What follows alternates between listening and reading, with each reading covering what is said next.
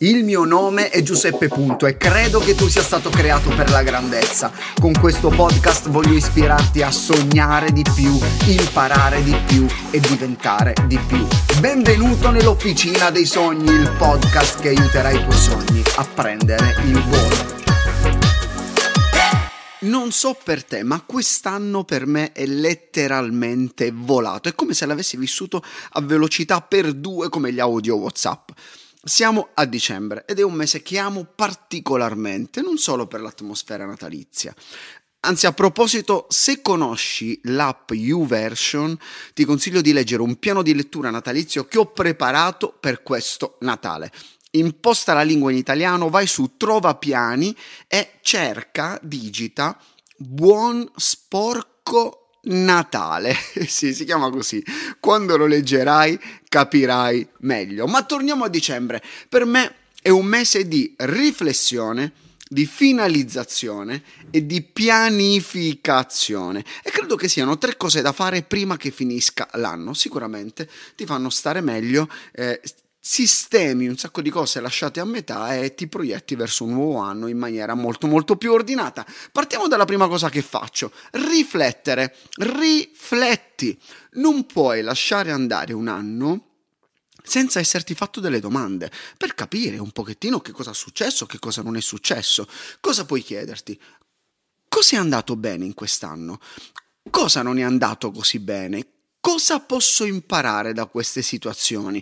Cosa posso fare diversamente nel prossimo anno? O quali sono stati i momenti più felici? Perché a volte ci dimentichiamo tutto quello che è successo, poi andiamo, li scriviamo e diciamo wow, caspita, quest'anno non è andato poi così tanto male. Quali sono i momenti meno felici?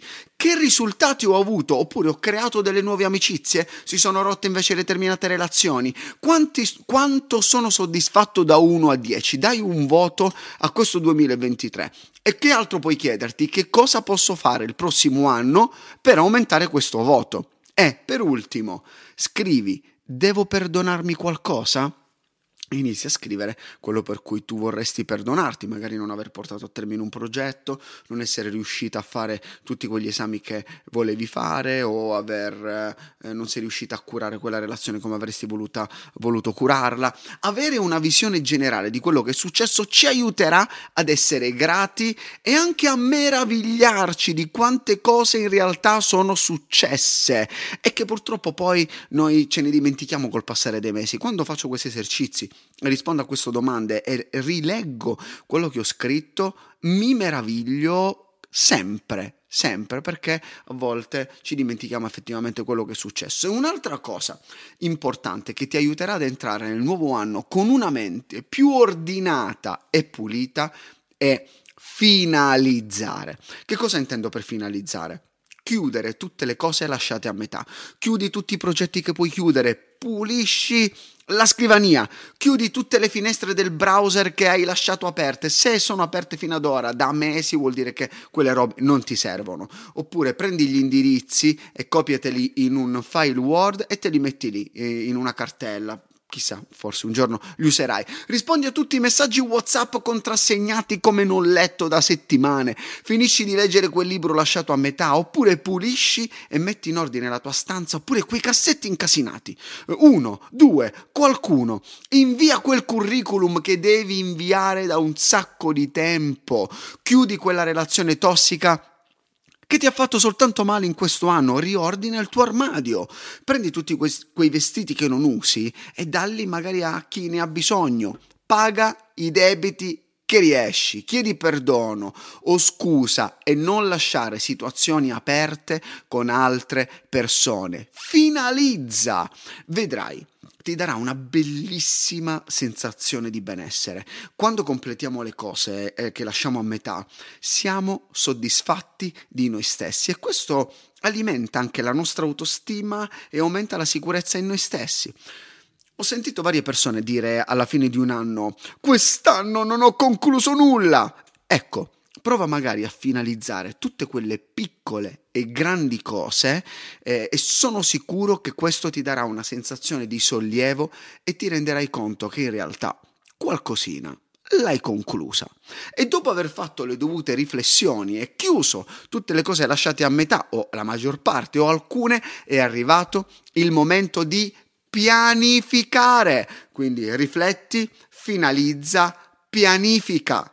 Io amo pianificare perché dopo tutto ha a che fare col sognare. Se segui ormai l'officina dei sogni da un bel po', tu sai che punto molto su questo. Devi assolutamente ascoltare la puntata numero 32 in cui ti parlo dei miei, credo siano quattro, errori nella pianificazione. Eh, ti aiuteranno a non commetterli e a creare un piano efficace per il nuovo anno. Troverai anche tante altre puntate che ti aiuteranno a definire meglio i tuoi obiettivi. Inizi a scrollare, ce ne sono veramente un sacco che ti serviranno. Di solito definisco le aree principali della mia vita e per ognuna inizio a buttare giù una serie di cose che vorrei realizzare o migliorare. Non lo so, un'area è quella della salute, poi la famiglia, il lavoro, le finanze o i momenti di eh, relax, di divertimento, lo studio. Un'altra area può essere quella dell'amicizia, della crescita personale e spirituale. Scrivo quando e dove vorrei andare in vacanza, come dovrei gestire meglio i miei soldi e magari eh, dove investire, cosa leggere, iniziando già a scegliere alcuni libri che eh, li, ho selezionati per iniziare a leggere ad inizio anno. Scrivo gli obiettivi che vorrei raggiungere nel lavoro, le amicizie magari su cui investire di più. Inizio proprio a disegnare il mio nuovo anno perché ricorda che le cose non avvengono per caso. La parola d'ordine è intenzionalità.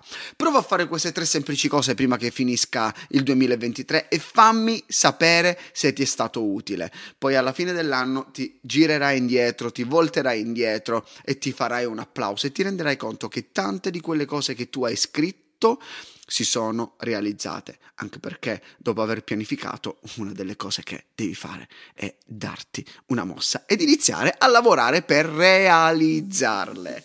E ora, se vuoi, regala questi semplici ma efficaci consigli condividendo questa puntata su Instagram oppure su un gruppo WhatsApp. E ricordati che ciò che fa la differenza non è ciò che ascoltiamo, ma quello che mettiamo in pratica.